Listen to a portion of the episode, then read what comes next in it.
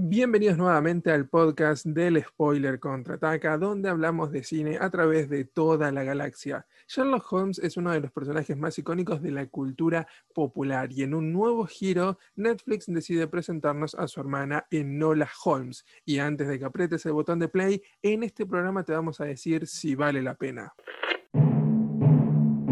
El Spoiler Contraataca. No habrá planeta donde puedas esconderte.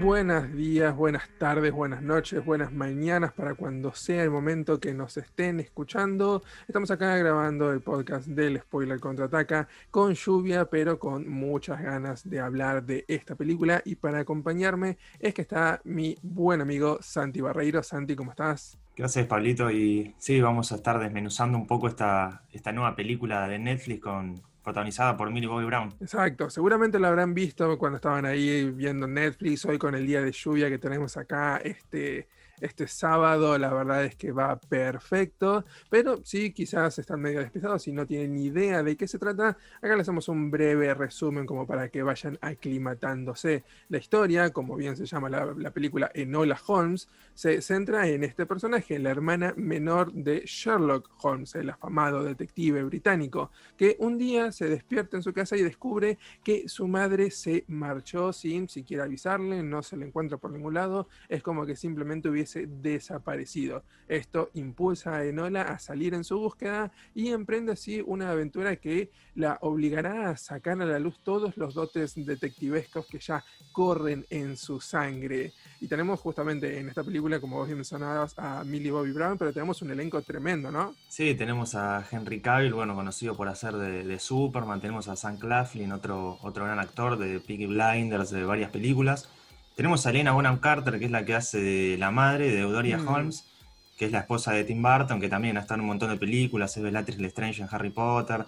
Eh, tenemos a Fiona Shaw, otro personaje que aparece en, las películas de, Harry Potter, así que sí, tenemos un elenco bastante inglés, eh, mm. por así decirlo, y bastante importante, son nombres muy, muy reconocidos. Y este es como el primer gran proyecto de Millie Bobby Brown después de Stranger Things, porque si bien estuvo en Godzilla, en mm. la segunda es como que básicamente podría no haber estado en esa película.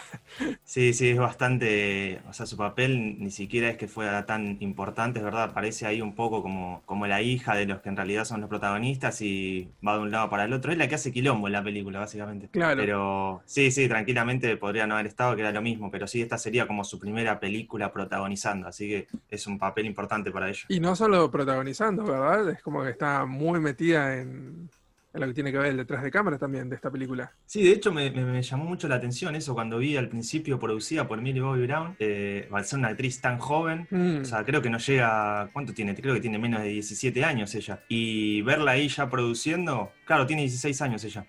Eh, verla ya produciendo es como fue como algo wow.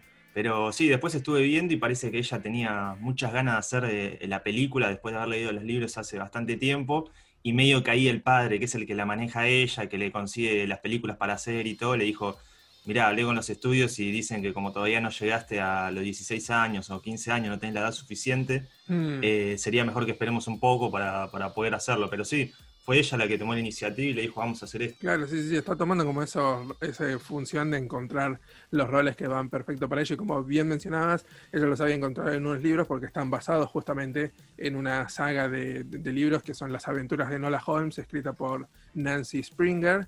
Eh, así que bueno, justamente ahí tenemos a, ella que descubrió esta saga de libros y que dijo, bueno, vamos a hacerlo. Y nuevamente como que surge en esa, esa reminiscencia que todo el mundo tiene de, de Millie Bobby Brown con Natalie Portman, donde también era una actriz muy mm. joven y, enseguida se empezó a meter en buscar roles que le vayan adecuadamente y luego se metió en producción, incluso luego creo que dirección. Así que Millie Bobby Brown tiene como ese futuro también bien marcado de decir, yo quiero estos papeles, este personaje me gusta, quiero hacerlo, si lo tengo que producir yo, lo produzco yo y me encargo de que, de que me llegue. Y eso está muy bueno, ver ese tipo de, empeño. La producción tuvo como también varios problemas como están teniendo muchas películas acá en, lo que tiene que ver con el estreno, ¿no? por todo lo del COVID. Sí, así es. Sí, porque Warner Bros. era en realidad la que iba a estrenar la película en cines y cuando se armó todo, todo el lío con la pandemia, con el COVID-19, la mandaron a... La pusieron ahí como en para distribución a ver quién agarraba, qué eh, plataforma de streaming la agarraba y después terminó que Netflix la terminó, la terminó ganando, pero estaba ahí en el medio la de, la de Amazon también dando vueltas para ver si se la llevaba y se la terminó llevando Netflix. Así que ¿Quién te dice que ahora, al haberla estrenado acá, si es que siguen haciendo películas, no terminan saliendo por Netflix? Porque hay que ver cómo, cómo habrán firmado el contrato, pero si no, si no salen por Netflix, irán directo a cine, pero tiene pinta de que van a seguir por Netflix. Sí, es como que empezamos con todo esa. E, e, es el lugar donde hay que empezar a distribuir todo esto porque no queda mucha más opción, sobre todo a escala mundial. Mm. Porque en Estados Unidos, por más que después empiecen a abrir un poco más, viste que están como un poco más relajados en algunas cosas, a nivel mundial todavía hay un montón de países que están absolutamente cerrados. Mm. También quería mencionar que me llamó mucho la atención que en lo que tiene que ver el staff en dirección y guion, tenemos a gente que tiene mucha familiaridad con lo que son series. Tenemos, por ejemplo, al director que es eh, Harry Bridbeer, que dirigió y produjo varios capítulos de Fleabag y de Killing Eve, dos series tremendas, Fleabag que se llevó un montón de premios, mm. multipremiada, celebrada por la crítica, y el guionista Jack Thorne, que escribió algunos capítulos de Skins, una serie también, creo que habrá escrito de la versión británica, muy buena. His Dark Bacterias de HBO, The Ironauts, que está en Amazon. Así que la verdad es que tenemos acá gente como muy, muy en el ámbito de, series y bueno, ya vamos a hablar de eso más adelante, pero creo que tiene mucho que ver con, con el resultado final, el que haya gente muy metida en lo que tiene que ver con, con series y con producir este tipo de, historias episódicas. Antes de entrar de lleno a lo que es la review, quería mencionar, quería que habláramos un poco de que hay medio un bardo legal, ¿no? Como, como siempre, no puede no haber bardos legales con estas cosas cuando algo es popular. Me acuerdo que cuando Sabrina se había estrenado en Netflix la serie, Hubo también un bardo legal que le estaban por demandar la, la iglesia satánica, y todo eso estaban por demandar a Netflix. Cuando algo se vuelve popular y por Netflix es como que ya hay un montón de gente buscando hacer una demanda. Pero en este caso no es la iglesia satánica, sino que son los herederos de Arthur Conan Doyle, porque si viven abajo de una piedra y no lo saben, Sherlock Holmes es un personaje de ficción, de ficción creado por eh, el escritor Arthur Conan Doyle británico y los herederos como que tienen unos problemas legales acá con Netflix y parece que van a tomar eh, algunas medidas y algunas acciones legales porque hay que aclarar, si bien el personaje de Sherlock Holmes es como de libre uso en la gran mayor parte del mundo, eh, usualmente porque las leyes de copyright dicen que 75 años, creo que son después de la muerte del el autor, ya pasan a ser free use, o sea, lo puede usar cualquiera. Y por eso es que vemos tantas adaptaciones de Sherlock Holmes. Sí es cierto que la familia todavía conserva los derechos de los textos publicados entre 1923 y 1927. Y acá es donde viene un poco como la libre interpretación. En Estados Unidos, por ejemplo, estos textos están protegidos bajo la ley de derechos de autor. Y la característica de Sherlock Holmes, del personaje, en, las, en los cuentos y en, en las narrativas de esa época, es un Sherlock que no solamente tiene las características así como de sabueso que siempre tiene, que siempre lo vemos, sino que es un poco más emocional, donde ya deja de ser eh, esta máquina racional y empieza a mostrar un poco más su corazón. Mayormente esto porque en la vida de Arthur Conan Doyle empezó a sufrir algunas pérdidas personales que lo influyeron a cambiar estas características en el personaje. Y justamente lo que dice la familia de, Conan Doyle es que el Sherlock que vemos interpretado por Henry Cavill en, esta película se caracteriza más con ese Sherlock y no mm. con el otro de, no sé, el que vimos por ejemplo en, la película de Robert Downey Jr., que es un Sherlock más desafectado, no le interesan mucho las emociones, no le interesan mucho las personas. Pero en este caso sí. ¿Vos, vos qué decís? ¿Cómo lo viste en este caso, en este tema? Sí, sí, eh, es como vos decís, está como más eh, vinculado a esas emociones. De hecho, se nota que le importa a su hermana, no como el otro Sherlock Holmes que, decías, el de, el de Robert Downey Jr., que es más como una persona más eh, solitaria, como que va a hacer las cosas y se vincula con gente nada más para resolver un caso. En este sí se lo ve como bastante metido en su familia. un lado que hasta ahora, por lo menos en el cine y las series, creo que no se había como explotado tanto y lo que sí también es eh, algo que pues, seguramente tenga que ver es que no aparece ni siquiera mencionado Watson, mm. que puede también tener que ver, no sé si más adelante en alguna otra película lo vayan a meter, pero quizás tenga que ver también algo con eso, como que dijeron, che, mirá, seguramente ya con esto tengamos quilombos legales, no metamos a Watson que se nos van a venir con todo. Pero sí, sí, hay que ver. Aparte, si no, si no entiendo mal, o sea, esta película, la de Nora Holmes, está ambientada en 1884.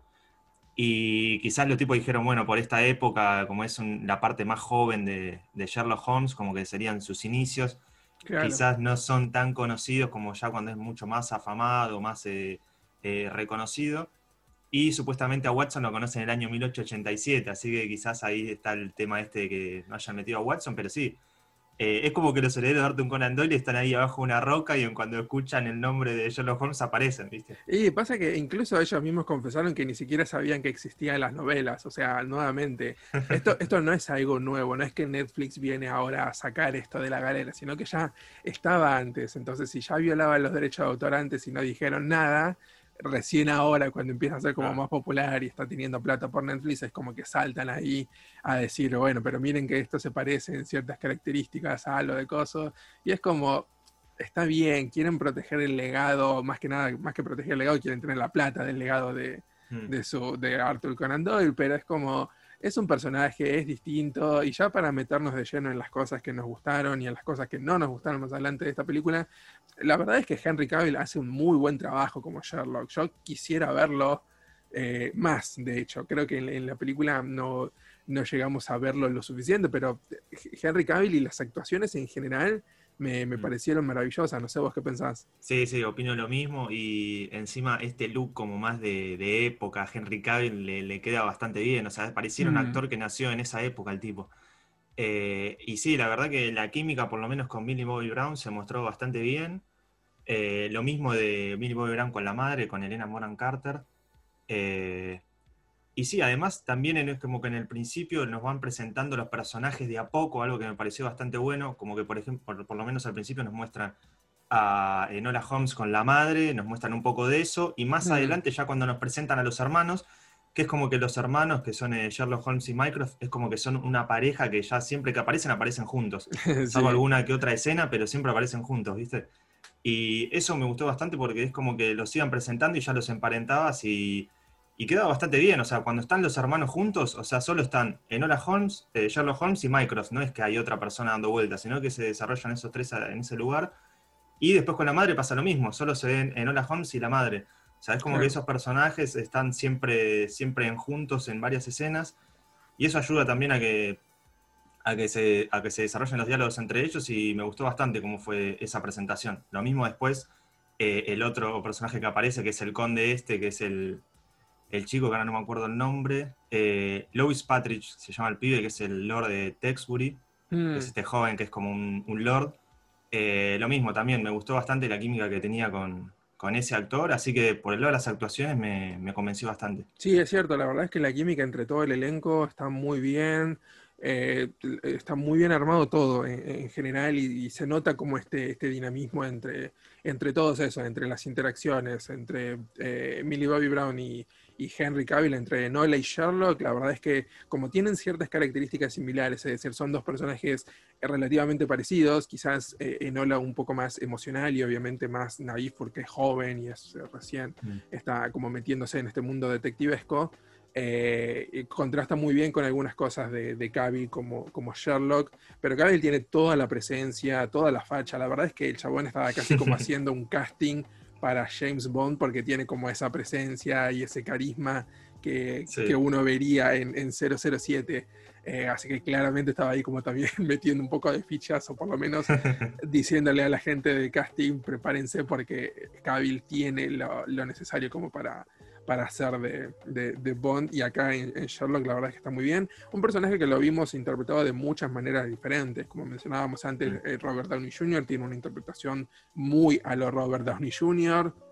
Benedict Cumberbatch también tiene muy una que es característica suya y la verdad es que es difícil hacer un personaje tan, pero tan interpretado un montón de veces y tan mm. conocido popularmente y Cavill como que encontró encontró su manera que es difícil decir que se parece a alguna de las anteriores, es muy suya.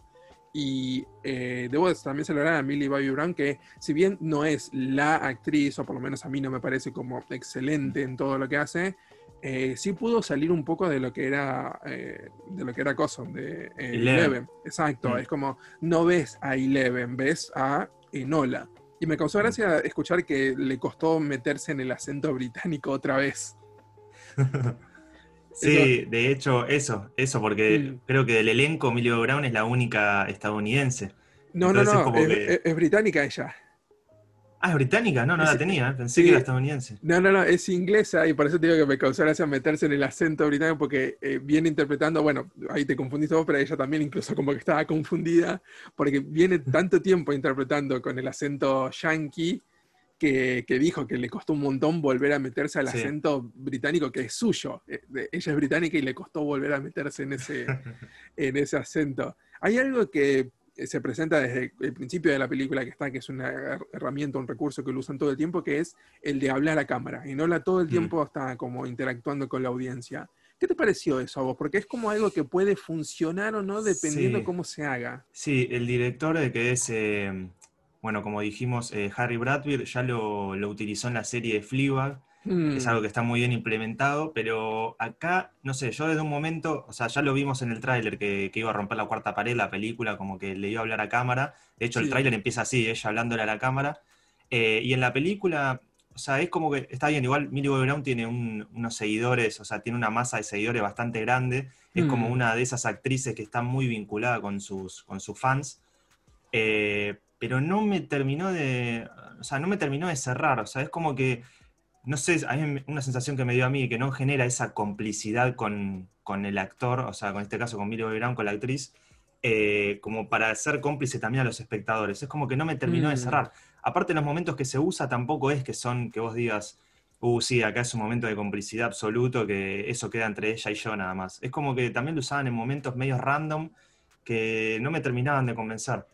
Claro, pero no sé, no sé, no sé a vos qué te pareció, pero a mí me pareció eso por lo menos. Sí, yo coincido que había como momentos donde no estaba muy bien utilizado. Había situaciones donde sí me gustaba, por ejemplo, como pequeño spoiler para la gente, pero en un momento donde le están como ahogando en el, agua y se hace la mm. muerta y guiña el ojo a la, audiencia. Y eso es como, e, e, es un buen gesto, es un lindo gesto porque está bueno como decir, ah, no, no, todos sabíamos que no se iba a morir, entonces como que no había tensión en ese punto, pero... Mm justamente al no haber tensión y tener ese guiño suyo es como que genera esa, esa chispa de decir, ah, e, e, eso fue un, fue un buen gesto, me gustó ese intercambio. Pero sí, después había otros como que e, era incluso hasta demasiado forzado el hecho de que, de que, de que hablara a cámara, pero lo que sí debo decir es que para mí eso le dio como, como otra energía. Creo que si no hubiese estado ese recurso, la película hubiese sido un poco más aburrida de lo que termina resultando. Mm. Porque la verdad es que la película es como muy pochoclera, o sea, está como todo el tiempo pasando cosas, avanza, avanza bastante rápido, tiene como pequeñas escenas de acción que son entretenidas. La verdad que en ese apartado debo decir que, la película se hace llevadera. Eh, y, como que sirve como para disfrutar este tiempo, este rato. Venimos de haber hablado, no sé, de películas como Mulan, que es, una babosa en, el tiempo, o sea, eh, eh, se arrastra y creo que duran casi lo mismo. Eh, sí, sí. sí, o sea, sí, porque esta dura dos horas y algo. Por eso, y, Mulan también estaba como por ahí, y, esta, sin embargo, es como mucho más, mucho más llevadera. Y otra cosa, digo, la comparo con Mulan porque es como de las grandes que vimos hace poquito y que tienen como esta similitud en presentar un personaje femenino fuerte y que tiene justamente estas ideas progresistas y todo esto progresivas en, el, en lo que tiene que ver con la época en donde están enmarcadas.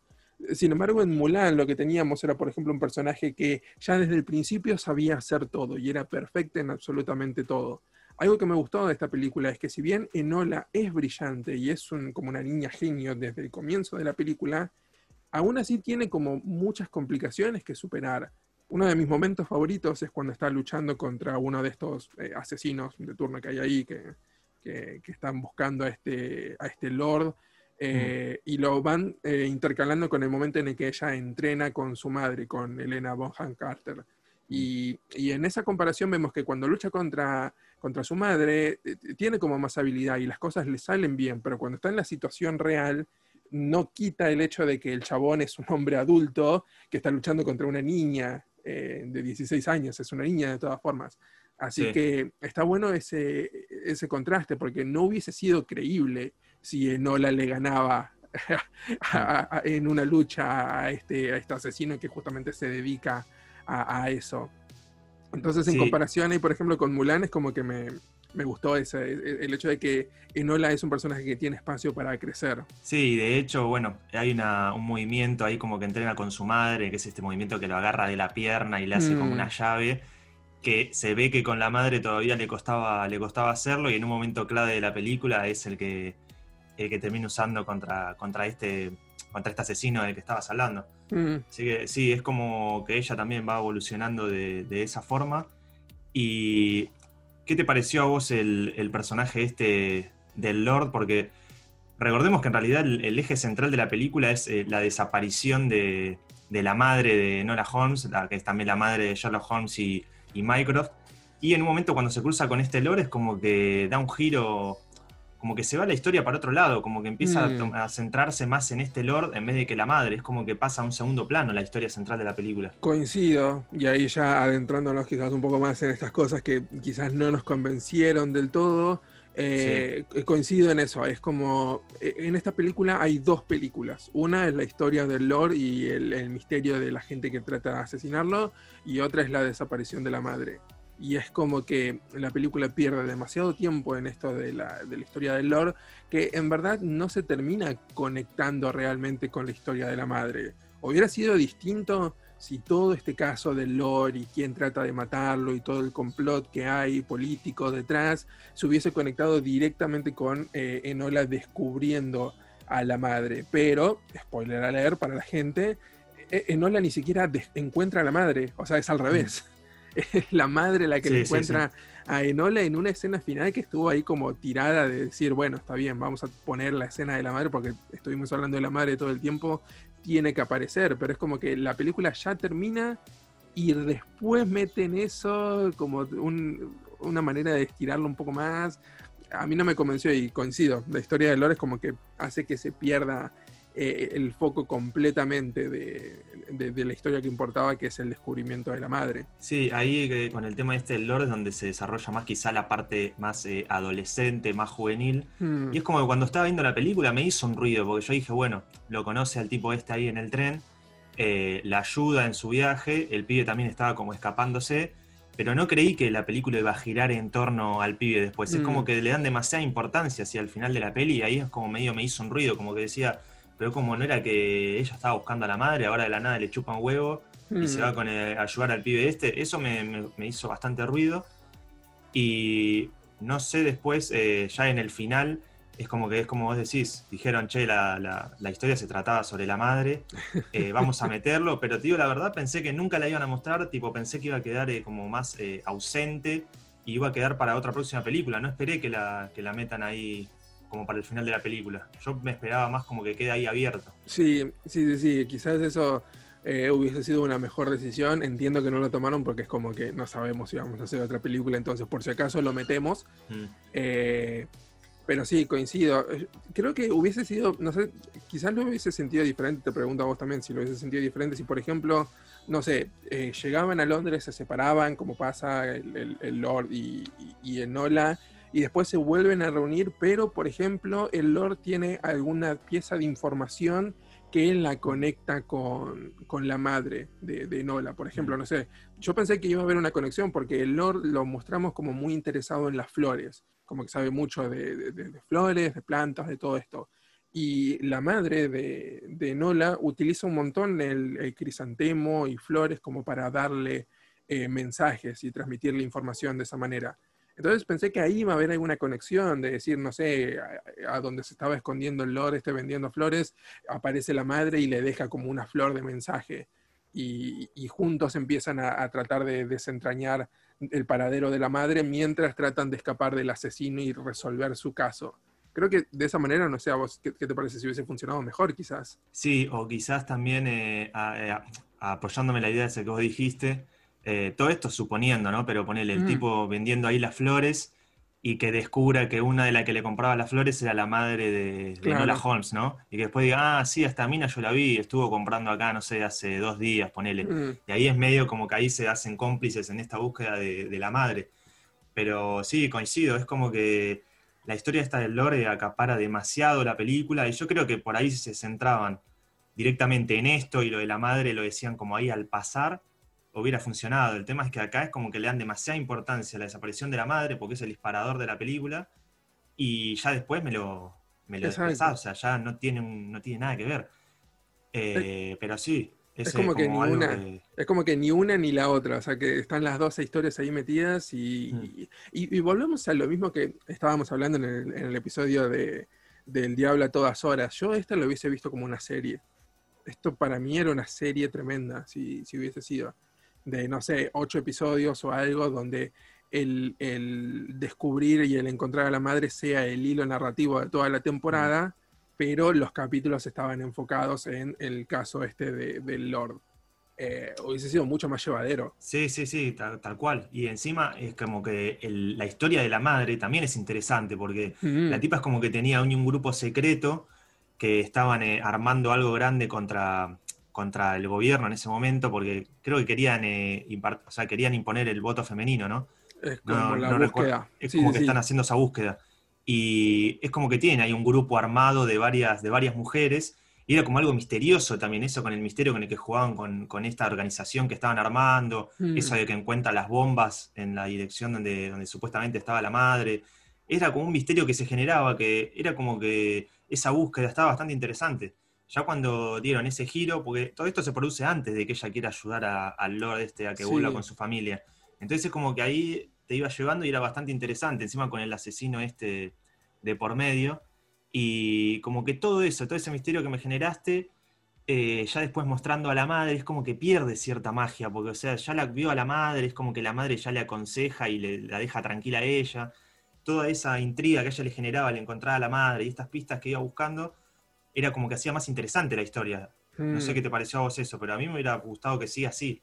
Sí, coincido. O sea, eh, más que nada porque, de nuevo, se siente como que esa escena final la tiraron por, por tirar para tratar de atar ese cabo suelto que, que les quedaba, pero la verdad es que los lastima mucho en caso de hacer una, una saga de esto, una secuela, porque sería mucho más interesante si no supiéramos nada del paradero de la madre todavía, si es todavía algo que está eh, buscando y tratando de, encontrar, pero ahora ya básicamente está ahí, eh, la madre la puede encontrar en Ole en el momento que quiera, eh, mm. todo lo que comentabas ahí, eso de los explosivos y de todo eso quedó en la nada porque no se resuelve eso, no, no, vuelven a, aparecer este elemento de, querer llevar a cabo esta, estos planes para poder lograr lo, lo que desean, que es como un punto bastante interesante de la historia. Hubiese estado muy bueno explorar eso, porque remarquemos, estamos en la época donde justamente se estaba buscando el voto femenino ahí en, en Gran Bretaña, en, en Inglaterra particularmente.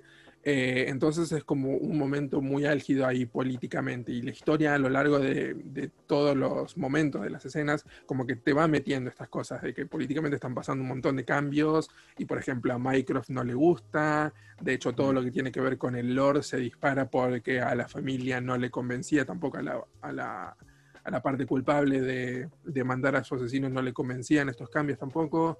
Entonces teníamos los elementos para unirlo con la historia de la madre y para dejar seteado una secuela que sea el descubrimiento de esta madre, pero no, se hace, no se conecta en ningún momento y eso la verdad es que lo hace ver como algo bastante desperdiciado y que se conecta con otra cosa que a mí personalmente no me termina de gustar y es, nuevamente lo vuelvo a remarcar, la duración de estas películas. A mí les, para mí les sobró media hora a esto, tranquilamente. Sí, tranquilamente y encima en, esa, en esas horas que, en esa media hora que también agrega, hay como algo que queda también abierto, porque si bien lo de la madre se cierra, no es como esas películas que después, o sea, la familia en un principio, ponele que hay un, integrante de la familia que con el protagonista no se lleva bien y después se terminan amigando. Mm. Es como que la relación con Mycroft y Enola ya desde un primer momento es tensa y es mala. Mm. O sea, entre los dos no se bancan el uno con el otro. Y es como que nunca se termina de cerrar ese círculo con, esa mm. relación con Mycroft. Es como que termina quedando abierta. Y no es lo mismo que con el caso de la madre, que era el eje central, que bueno, me lo dejas abierto, se entiende porque es la persona a la que está buscando pero la relación con Microsoft ya quedó mal de una y es como que no, no tiene un cierre esa relación. con Henry Cavill siempre se llevó bien con Sherlock Holmes, pero con, eh, con Mycroft, que era con el que más, eh, como el que lo tomaba como su tutor y todo, que después se lo termina dejando a, a Sherlock Holmes, pero desde un principio eh, no se llevan para nada bien. Es una relación que quedó así eh, toda la película. Sí, es como que no tiene mucho espacio para crecer ese, vínculo, porque con Sherlock mm.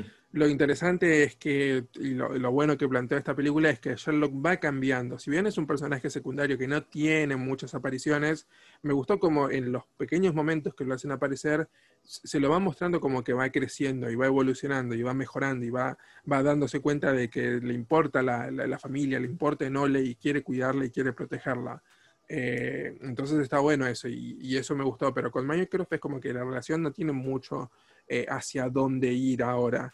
Y de mm. hecho creo que no me pareció muy, muy piola que a Minecraft le hicieron como muy villano, muy malo, muy cerrado.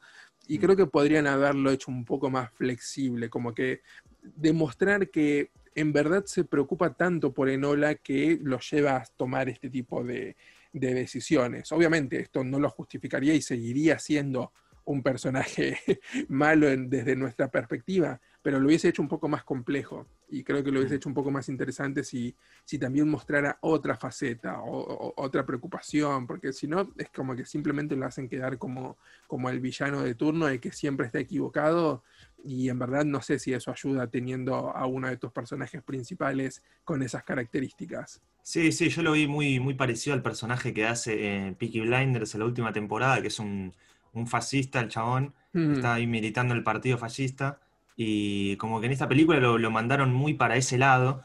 Y es un gran actor encima, Sam Claflin, que es el que hace de Minecraft, es un muy buen actor. Y es como que, sí, lo dejaron muy, eh, muy parado en un personaje de, villano que, sí, no, no termina yendo para ningún lado. Eh, después, eh, para hablar ahora de algo que me gustó, mm. porque ahí estaríamos como redondeando lo, lo, que no nos gustó de la peli, eh, el diseño de producción, o sea, cómo, cómo armaron la época, cómo está ambientado, mm. me pareció bastante, bastante bueno.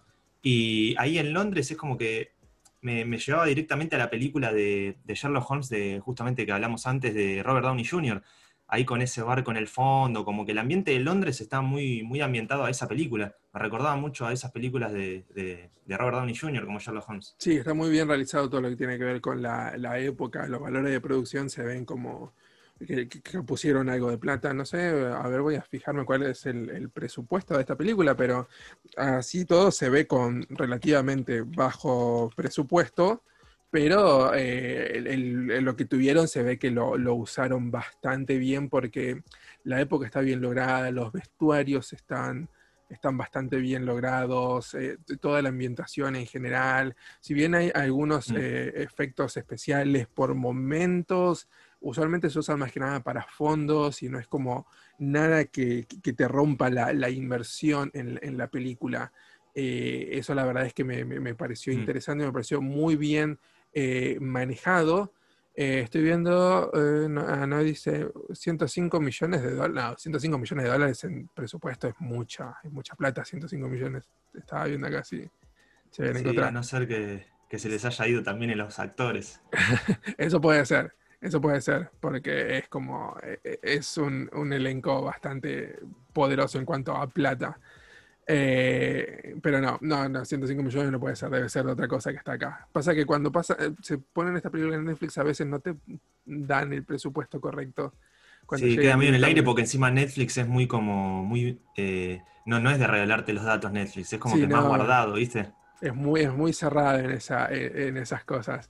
Pero bueno, eh, mencionando otra cosa, otra cosa positiva, más allá de que, bueno, todo esto que decíamos de Minecraft como personaje, que creo que podría haber sido explorado un poco más, podría haber sido un poco más complejo, eh, sí debo decir que me gustaron mucho, como cuando mencionábamos las interacciones, los diálogos escritos. Eh, sobre todo porque escribir para Sherlock es muy difícil, porque Sherlock es sumamente inteligente, sumamente brillante, entonces eh, es complicado escribirle para este personaje y no quedar vos como un bobo porque eh, eh, tenés que hacerlo bien, la manera de hacerlo inteligente o de hacerlo elocuente. Y uno de mis momentos favoritos, una de mis escenas favoritas es cuando está Sherlock hablando con la instructora de artes marciales, que Enola en un momento se cruza con esta instructora de artes marciales, que también está en esta especie de club secreto de la madre Eh, y el momento en el que Sherlock habla con ella y cómo, cómo se da esta interacción de, esta mujer que, es instructora de artes marciales que le está diciendo a Sherlock que él no se cuestiona nada del mundo porque está sumamente cómodo. Me parece que fue una escena muy bien llevada y muy bien lograda desde la película en sí y también creo que tiene un muy buen impacto en lo que tiene que ver con nuestra realidad y nuestra actualidad. Algo que me gusta mucho de esta película es que estamos acostumbrados a, a estas grandes empresas, sobre todo Disney, queriendo ser progresistas en las historias que cuentan, pero haciéndolo de una manera que es siempre marketinera y que es siempre muy superficial y que es como, yay, Gear Power y hacemos mm. estas cosas así y súper barato. Eh, en esta película creo que lo hicieron muy bien porque están todos estos mensajes positivos, están todas estas ideas eh, progresivas que a mí me encantan, pero no lo dicen como un sermón, no lo dicen como que te están tratando de, vender esta idea de una manera que sea marketinera, sino que en verdad es eh, fundamental para la historia. Y, en esa escena me pareció muy bien llevado eso, de cómo eh, Sherlock se da cuenta de que nunca se cuestionó sus privilegios, nunca se cuestionó eh, todas estas cosas que, para él son fáciles y para los demás son difíciles. Y, eso va de la mano con lo que dije antes de que Henry Cavill hace muy bien y lleva muy bien la evolución de este personaje eh, a lo largo de la película. Sí, y también eso que vos decís eh, se ve reflejado en la, en la escena final de, acción mm. cuando combaten al, al, al, asesino este que les estaba buscando eh, como Enola, y justo esto cuando vos también lo dijiste, que se notaba la diferencia en que uno era un adulto y la otra era más chica, que ella era una persona más chica cuando estaban peleando, eh, como en el final tampoco es que hacen que Millie Bobby Brown se lleve todo como diciendo, mira, yo termino haciendo mierda al tipo, hmm. y es como que se ayudan entre ellos, entre Lori y, Enola Holmes, hmm. para vencerlo, y es como que eso tampoco hace que esté, muy marcado, eso que vos decías de, de demostrar esto del girl power y todo. Eh, creo, coincido con lo que vos decís, que está, está bastante bien llevado.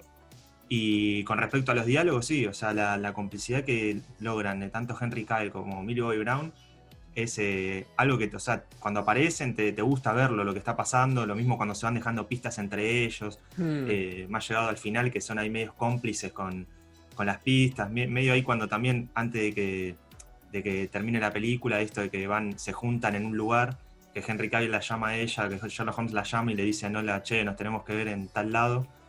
Y, hmm. ella misma lo descubre, sabe lo que, lo que va a pasar, que se van a juntar con, con Mycroft y le deja la pista. Eh, no, la verdad que la complicidad está, está bastante bien lograda. Sería bueno si, si hacen una segunda película que puedan llegar a estar, eh, a estar todos, porque en este tipo de películas, viste, cuando, cuando, cuando los demás ya están metidos en otros proyectos, siempre algún que hmm. otro actor termina cambiando y Obviamente Emilio Brown no porque es la protagonista, pero estaría bueno que si siguen, que, Henry Cavill también pueda volver a repetir su papel. Sí, sería bueno. Eh, no sé si vaya a estar metido en Bond, o sea, todo eso todavía está como ahí ah. en, el aire. Eh, si está metido en Bond quizás se le complique, pero lo bueno de, las películas de James Bond es que se llevan su tiempo, o sea, tardan unos cuantos años en salir, no es como una mm. franquicia, no sé, de superhéroes que, que, está como mucho más seguido. Eh, lo bueno es que en Men of Steel creo que no está muy metido Henry Cavill, ya no se sabe. Así que tampoco sabemos si está metido en Superman. Eh, si esto llega a ser una saga o una franquicia, que lo más probable es que sea, eh, creo que Henry Cavill estaría muy contento porque necesita ahora una franquicia mm. estable, que, que, no la tiene. Nuevamente decíamos, con Men of Steel no la tiene y con, bueno, James Bond todavía ni siquiera se sabe si él va a estar ahí, por más que esté entre los candidatos. Así que creo que va a buscar la manera de, quedarse, porque aparte está relativamente bien recibida por la crítica esta película, está como gustando. En Rotten Tomatoes creo que tuvo un 93 de la crítica y un 70 de, la, de, la, audiencia, de índices de aprobación, así que como que le está yendo, le está yendo muy bien.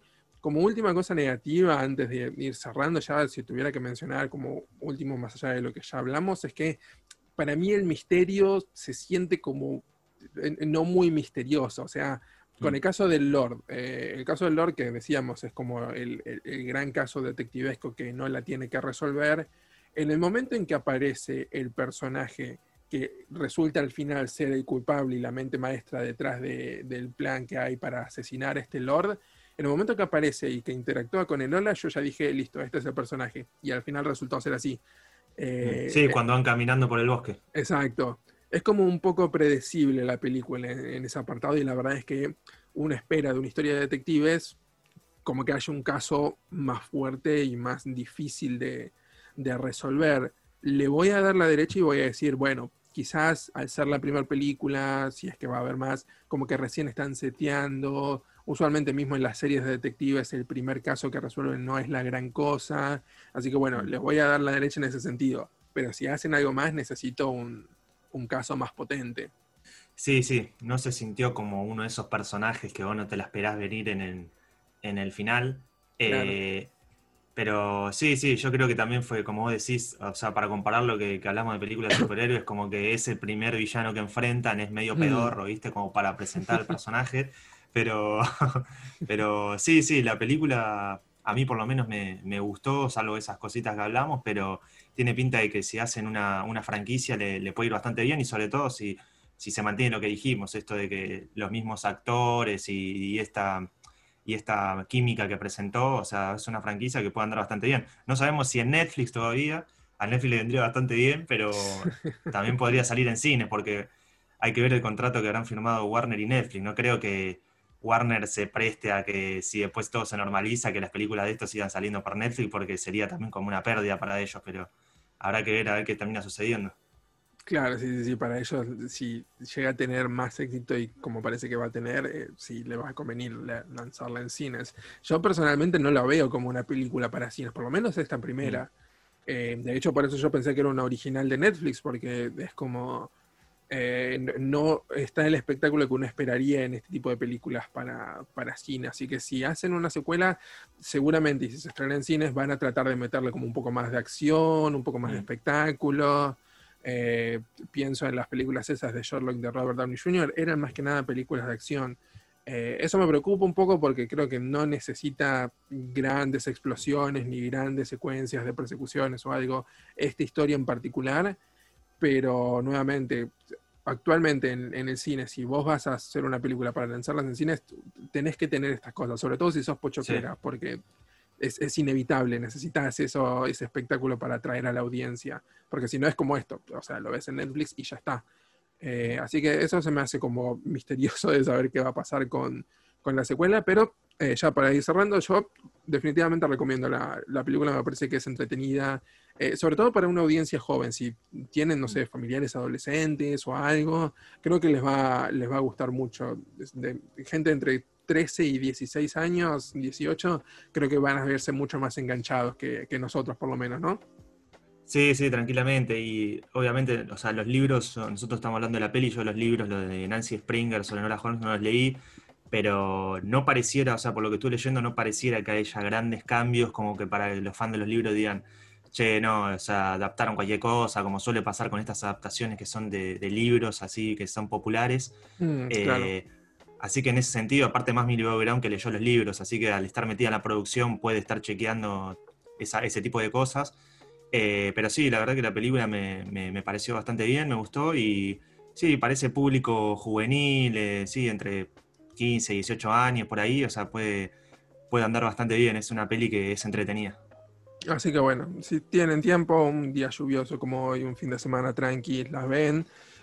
Se les pasa un poco, ya les digo, cae un poco en el medio, medio aburrida quizás por momentos, pero cuando vuelve a retomar, como que levanta eh, de todas formas, insisto, córtenle media hora, porque justo, encima me causa gracia, porque en el momento en el que yo estaba diciendo, esta película ya podría haber terminado en, esto, en este tiempo, veo el contador y faltaban 30 minutos, o sea que casi, casi de reloj, te digo yo que yo le cortaba 30 minutos a esta película.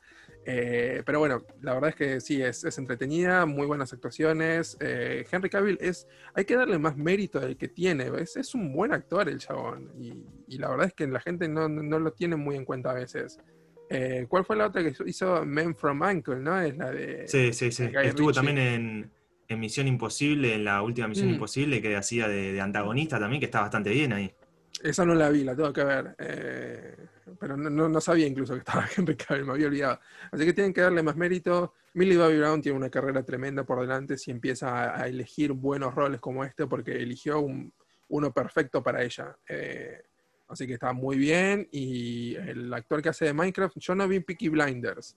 Eh, pero quiero verla. Y si está este actor que se ve como muy bien en lo que hace, la verdad es que también me, me copa. Pero bueno, eh, ya para ir cerrando, ¿alguna palabra de cierre que quieras decir? ¿Alguna idea suelta que te haya quedado? Eh, no, no. O sea, la peli, la, la peli cierra bastante. La Perry. La, peli cierra, cierra, cierra, bastante bien, así que no, me, me gustó bastante a mí. A mí me gustó. Bueno, entonces sí, véanla, díganos después qué, les pareció, pueden encontrarnos en nuestras redes sociales, como siempre les decimos al final de, este podcast, que es arroba el spoiler contraataca en Instagram. Tenemos un montón de otros programas hablando de otras películas, como mencionamos, hablamos de Mulan, hablamos de The Devil All the Time, hablamos de... ¿Qué más hablamos? Ya me estoy olvidando qué más hablamos. Eh, ah, de Bill and Ted de Bill tremenda película, la hablamos dos veces encima de esa. Pero bueno, eh, nosotros entonces nos estamos escuchando la siguiente semana con otra película, otra serie, quién sabe, nosotros nos escuchamos, estén atentos.